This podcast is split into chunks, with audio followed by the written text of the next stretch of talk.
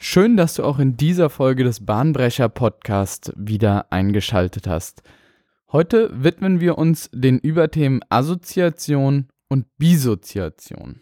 Der Bahnbrecher Podcast hilft dir dabei, eingefahrene Denkbahnen zu verlassen. Wir geben dir ein Rüstzeug in Form von Techniken, Methoden und Theorien an die Hand, um bahnbrechende Ideen zu entwickeln und diese in Innovationen zu verwandeln. Dabei greifen wir zurück auf unsere Erfahrung als Beratungshaus und teilen dir mit, was sich in der Praxis wirklich bewährt.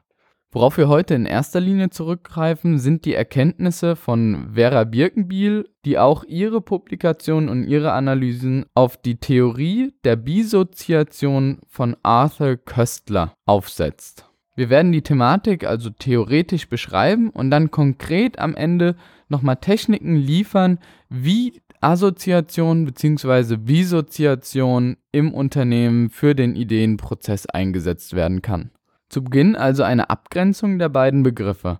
Assoziation beschreibt Vera Birkenbiel als Kreativität hoch 1, wohingegen Bisoziation Kreativität hoch 2 ist.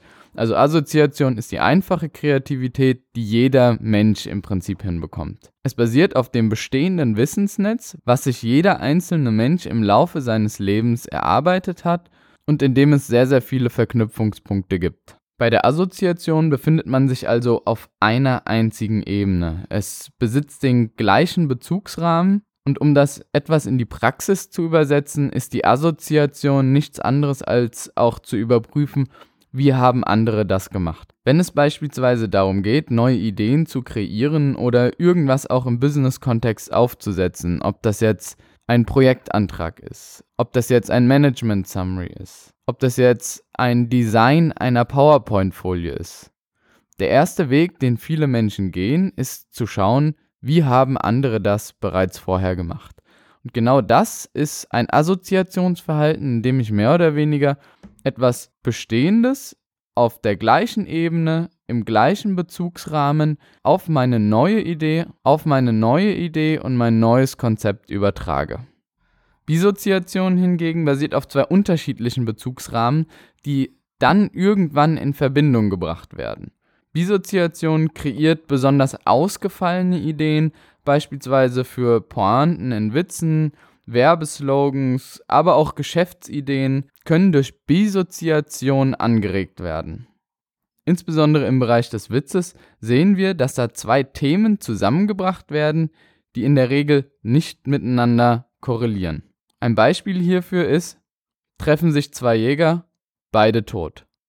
Der erste Gedanke, den jeder automatisch entwickelt als Assoziation bei dem Satz treffen sich zwei Jäger ist, dass sich zwei Personen gegenüberstehen, Hallo sagen und miteinander interagieren. Man kann dieses Treffen sich zwei Jäger aber auch anders interpretieren und in einen anderen Bezugsrahmen setzen, indem sie ihr Gewehr abgefeuert haben und mit dem Schuss den jeweils anderen Jäger getroffen haben.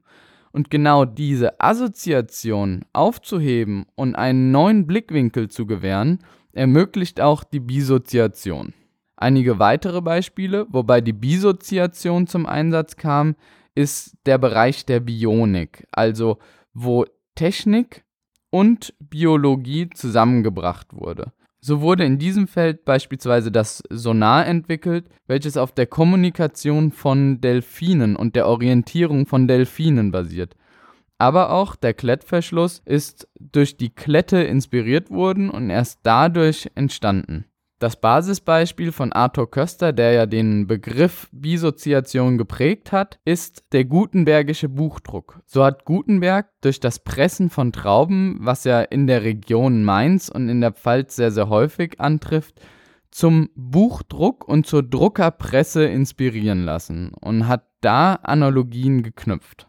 Um es nochmal kurz und knapp auf den Punkt zu bringen, Assoziation ist das Kreieren von Ideen im gleichen Bezugsrahmen unter Verwendung des bestehenden und eigenen Wissensnetzes.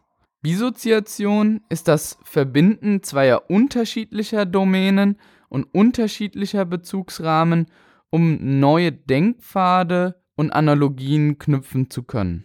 Jetzt betrachten wir uns aber, wie das konkret in einer Technik angewendet werden kann innerhalb eines Denkprozesses. Die Voraussetzung für Bisoziation ist eine klare Kreativitätsaufgabe wie beispielsweise denke dir einen neuen Werbeslogan oder eine neue Marketingkampagne aus, aber auch eine konkrete Problemstellung kann die Basis für Bisoziationstechniken sein. In diesem Fall können Bisoziationstechniken auch als Reizbildtechnik bzw. Reizwortmethode, so wie wir es in einer der vorherigen Bahnbrecher-Podcast-Folgen besprochen haben, benannt werden. Die Schritte, die in einem solchen Prozess durchlaufen werden sollten, ist Schritt Nummer 1, die Frage muss allen klar sein, bzw. die Aufgabenstellung muss von allen verstanden worden sein. Der zweite Schritt ist, eine neue Domäne muss aufgemacht werden. Dies kann beispielsweise über Fotos, Illustrationen, Zeitungsausschnitte oder auch Videos passieren. Im dritten Schritt geht es dann darum, Assoziationen für diese neue Domäne zu identifizieren. Also Gefühle, Gedanken oder auch Geschichten, die mit dieser neuen Domäne verbunden werden, zu äußern und diese festzuhalten. Im vierten Schritt geht es dann darum, zu dieser vollkommen unabhängigen Domäne Analogien zur anfänglichen Fragestellung herzustellen und über diese neuen Denkpfade, die angeregt wurden, Ideen zu kreieren.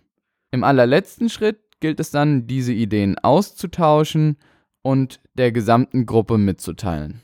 Oder auch weiterzuentwickeln und zu optimieren.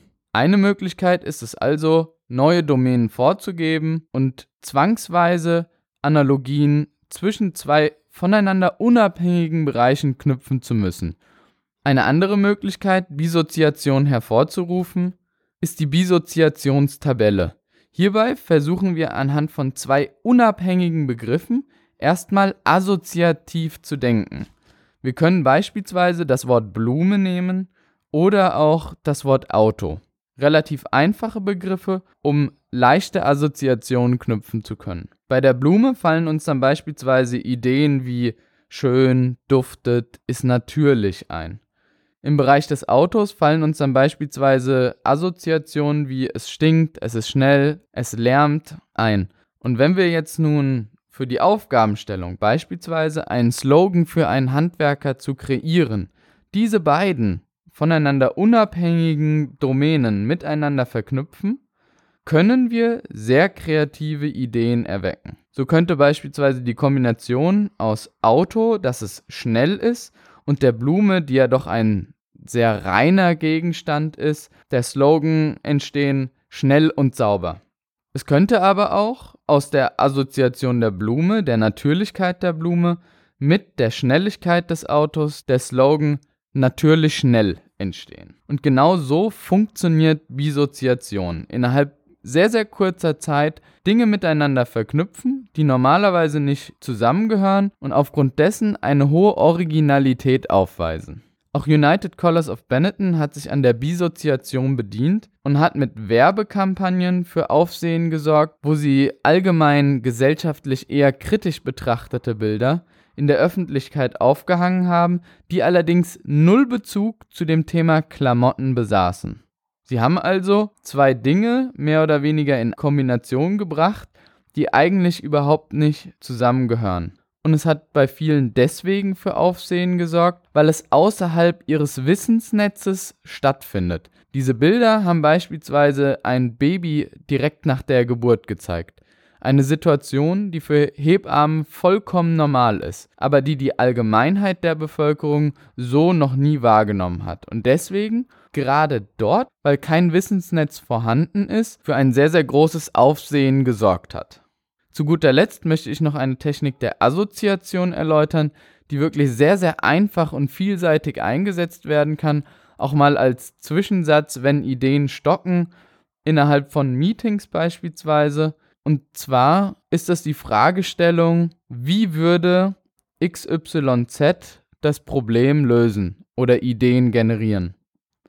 Und für XYZ können wir beispielsweise Jeff Bezos oder Elon Musk, also Personen, die allen bekannt sind, einsetzen. Wir können aber auch andere Berufszweige verwenden, beispielsweise wie würde ein Designer das Problem lösen oder wie würde ein Ingenieur an das Problem herangehen. Wir können aber auch neue Rollen einnehmen und fragen, wie würde ein Kind das Problem lösen? Oder wie würde ein Kind mit dem Problem umgehen? Also versucht ruhig mal, die Theorie der Assoziation und Bisoziation anzuwenden, entweder über die Techniken der Bisoziationstabelle, der Reizbildtechnik oder auch der Fragestellung, wie würde XYZ das Problem lösen. Damit sind wir am Ende des Podcasts angekommen, aber zum Abschluss, wie immer, der Gedankenhappen für deine innovative Woche. Heute ein Satz, der von Friedrich Nietzsche stammt.